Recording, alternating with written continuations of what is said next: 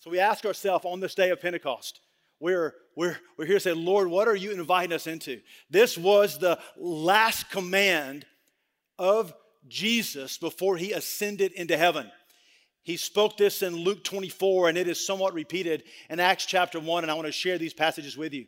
Luke 24, 49, these last words as Jesus, before he leaves the planet, before he returns at the end of the age, this is, the, this is what he communicated. He said, And behold, I am sending the promise of my Father upon you, but stay in the city, stay in Jerusalem until you are clothed with power from on high. He said, Don't wait, don't leave, go wait and pray. We find it repeated in Acts chapter 1, verses 4 through 5. And while staying with them, Jesus ordered them not to depart from Jerusalem, but to wait for the promise of the Father, which he said, You heard from me. For John baptized with water, but you will be baptized with the Holy Spirit not many days from now. You see, this was not some arbitrary event. Yes, it was the celebration as we look toward the day of Pentecost, it was a, it was a feast that the Jewish people celebrated. It was, it was recounting and celebrating the harvest festival. It would also mark the celebration of the giving of the law to Moses. But it was much more than that. It was the beginning of what the prophet Joel would prophesy 900 years prior to this moment, the prophet Joel would stand and he would prophesy these words in Joel 2 and 28. And it shall come to pass afterward that I will pour out my spirit on all flesh. Listen to this on all flesh. Your sons and your daughters shall prophesy. Your old men shall dream dreams, and your young men shall see visions. Even on the male and female servants in those days, I will pour out my spirit. It was the beginning of the day, it was the birthday of the church if you will, as the Holy Spirit, He is coming. And as we celebrate the day of Pentecost, we are not simply memorializing this day as an event in history, but Pentecost marked the activity of the Holy Spirit that would begin on that day and it would increase up until the coming of Jesus at the end of the age. In other words, it wasn't just for then, it was for now, and it was for tomorrow, and it was for next week. On Peter on the day of Pentecost, he would give understanding to this day this way in Acts 2:39. For the promise is for you, not just those gathered on that Pentecost day, but for your children, for your children, and for all those who are afar off, and for everyone whom the Lord God calls to himself.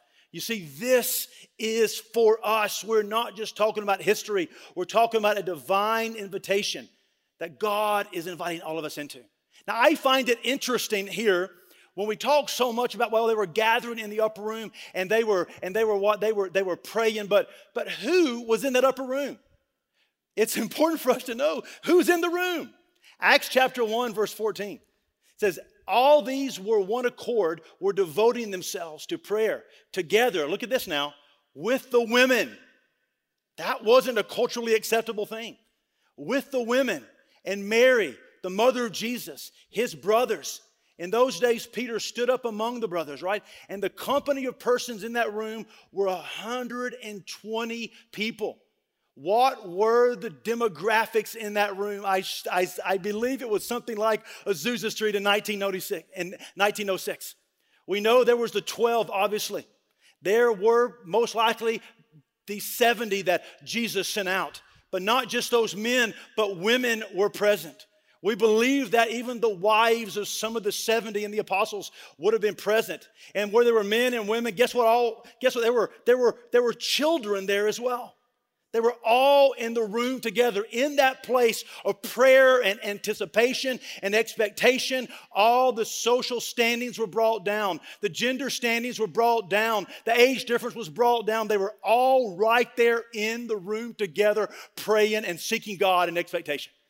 It wasn't just a elitist mentality of the apostles, those ones that were the nearest to Jesus. It was representative of everyone in society at that moment, from young to old, to rich to poor. They were all there man, woman, young, old, those that had a high place in society, those that were probably those that were just servants, perhaps.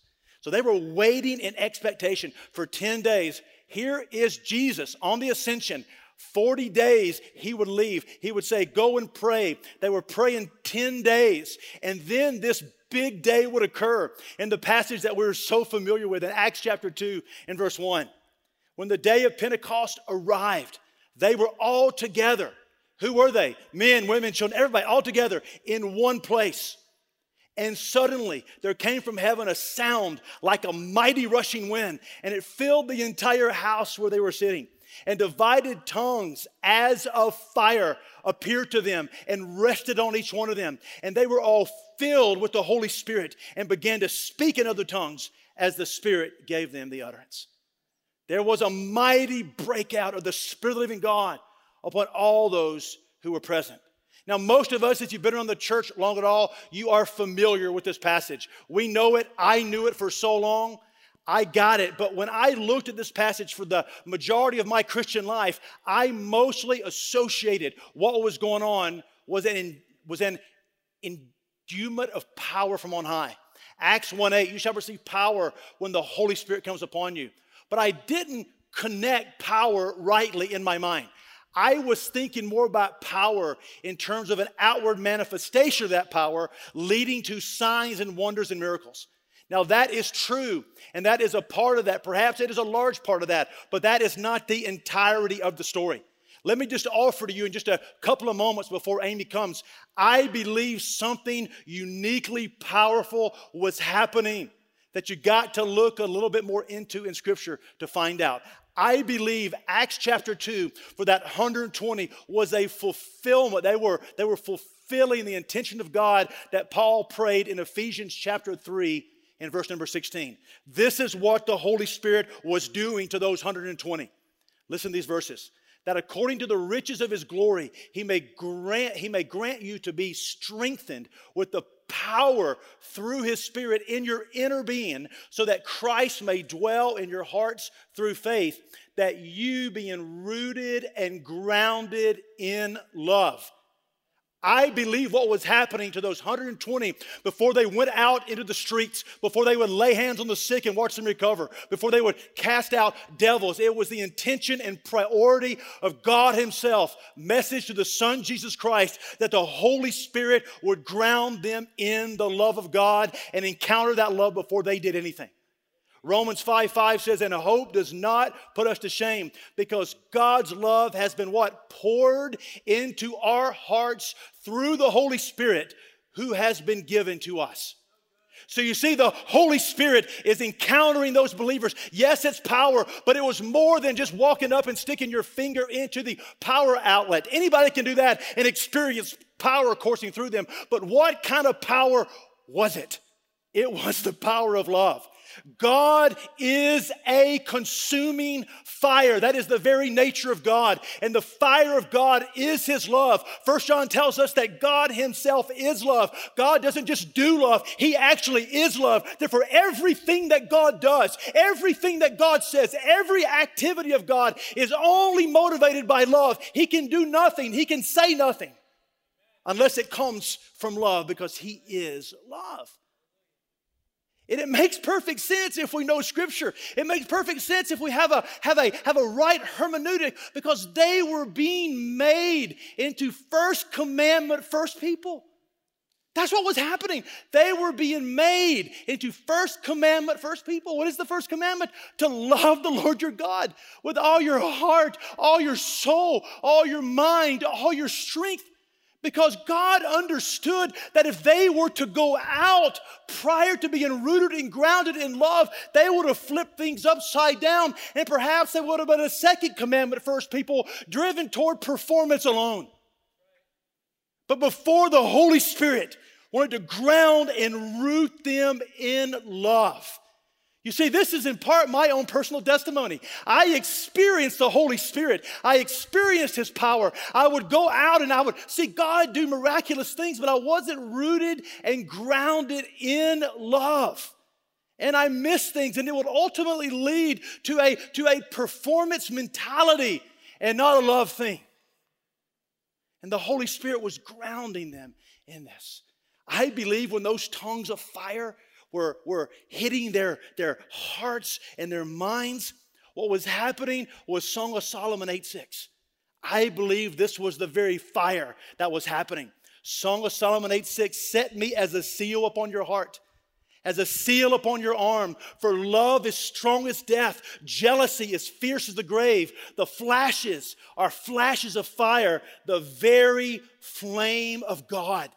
So if we know God is fire, His love is as of a flame of fire, and we understand the Holy Spirit's purpose was to shed the love of God abroad in the hearts of believers, that's what was happening. He was marking them and branding them with love.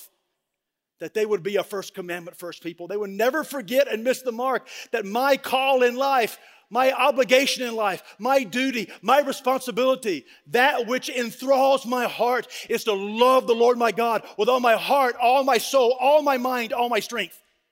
And that God would plumb line their hearts. He would true their hearts with the, with the Spirit of God and love itself. They encountered His love. This is powerful, isn't it? It's what He was doing before they ever went out and performed any miracle they would have their hearts set on fire with the love of God Himself. Now, what's noteworthy in this passage, and I'll just speak this very quickly and Amy will come. It's interesting to me that all this happened while they were sitting down. Did you notice that? They were all sitting down. They were sitting down. It says the, the Holy Spirit filled them where they were sitting, and tongues of fire came upon them. I often scratch my head and say, Lord, why the gift of tongues? Because immediately, immediately we think, well, that was so could go out and, and declare the wonders of God in all the languages that were gathered on that Pentecost day. But I believe, like with all gifts of tongues, there's a dual manifestation of that gift. I believe part of the reason that the gift of tongues was manifested right there while they were sitting, because the gift of speaking in tongues is primarily given to enhance intimacy with the Lord. I believe why God, one of the reasons God chose that specific gift was to enable them to connect with the Spirit of God in a Romans 8 kind of fashion. That when, when they don't know how to pray, the Holy Spirit helps them in their weakness with groans that words cannot express. They'd be uttering mysteries. God connected them even through that gift. Also, something noteworthy in this passage that the Holy Spirit filled those that were waiting first. Now, that sounds kind of obvious. But the 120 that were in the room experienced the filling first before the filling flowed out into the streets. My heart was burned this week, and I was, I was just kind of, kind of thinking that, that we live in a, in a house of faith, a community that, prior, that prioritizes intercession and prayer. And I, I just was, was so overjoyed in realizing that, man, there are those of us, even here in this room right now and listening, that you've been contending, you've been praying, You've been believing. You've been standing on the wall. You have been holding on to that hope. That's the substance, right? You've been clinging by faith. Those things are the evidence of things not seen. And I just, I just have this, this thought that, listen, God's going to visit you in power. Those of you that have been waiting and travailing, I'm expecting, just like on the day of Pentecost, that power is going to hit you first. All 120 were filled.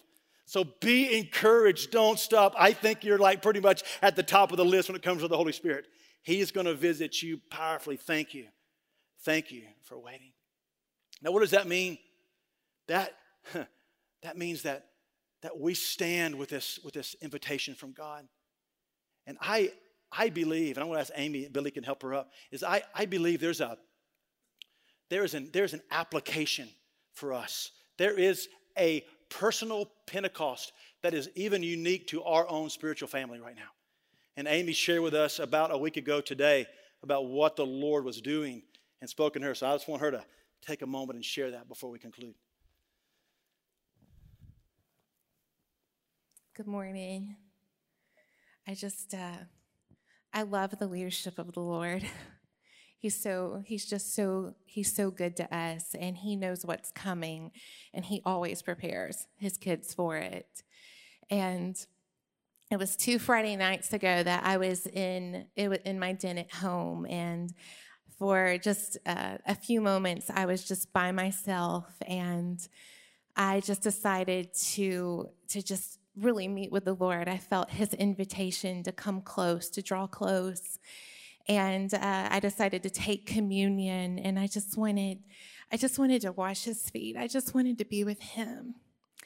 And as I was just in that place of prayer and just praying in the Spirit, I could just feel the presence of the Lord just fill my den and my my head got so heavy and I could just I could just feel the presence of the Lord and he was just ministering to my heart and I just heard in my spirit him say Pentecost is coming I'm about to give a revelation of my intimacy to the men, and I'm about to give a revelation of my power to the women. And I just sat there and he was just ministering this. And I was coming that next Sunday. I had no idea what what Dustin was speaking on. And I get here and he starts talking about spiritual violence and how the Lord had just used him and he had walked in power. But it was only just a little over a year ago that he felt like he had really been baptized in love. And so that he was walking in power and love. And as he was speaking, I was I was not even thinking about that encounter, but I started remembering that around that same time, the last Sunday night of 2018, I went up to the North Georgia Revival to get baptized. And I asked the Lord for two things I asked for physical healing, and I asked for Him to give me a revelation of His love. And when I came up from the water, everyone that was around me started prophesying over me that I was about to walk in power, that I was about to walk in authority, that God had just baptized me in his power. And for those of you, the five other people in the car, you know this. I did not speak on the way home because it was not what I was looking for. And it was not even what was comfortable for me. And as he was speaking last Sunday, and I started remembering this encounter, I just felt the Lord say over our community, I'm about to do a divine reversal. And for those who know the power of God, they are about to be baptized in intimacy and love. And for those who have been walking in love, they are about to be baptized in Holy Spirit power.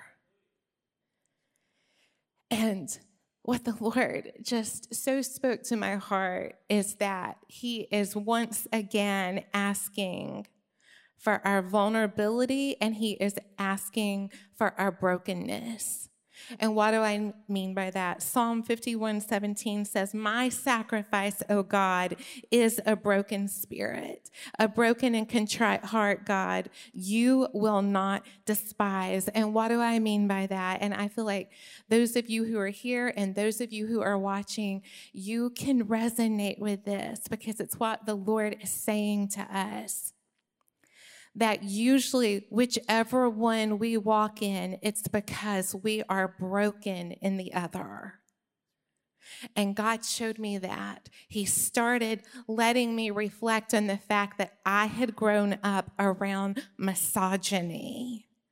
I had grown up around where women's voices were silenced people had told me that I had my great grandmother, Cherokee Indian, I had her dark hair, and that I should be warned because in that culture, the women were dominant, and I really needed to make sure that I never was.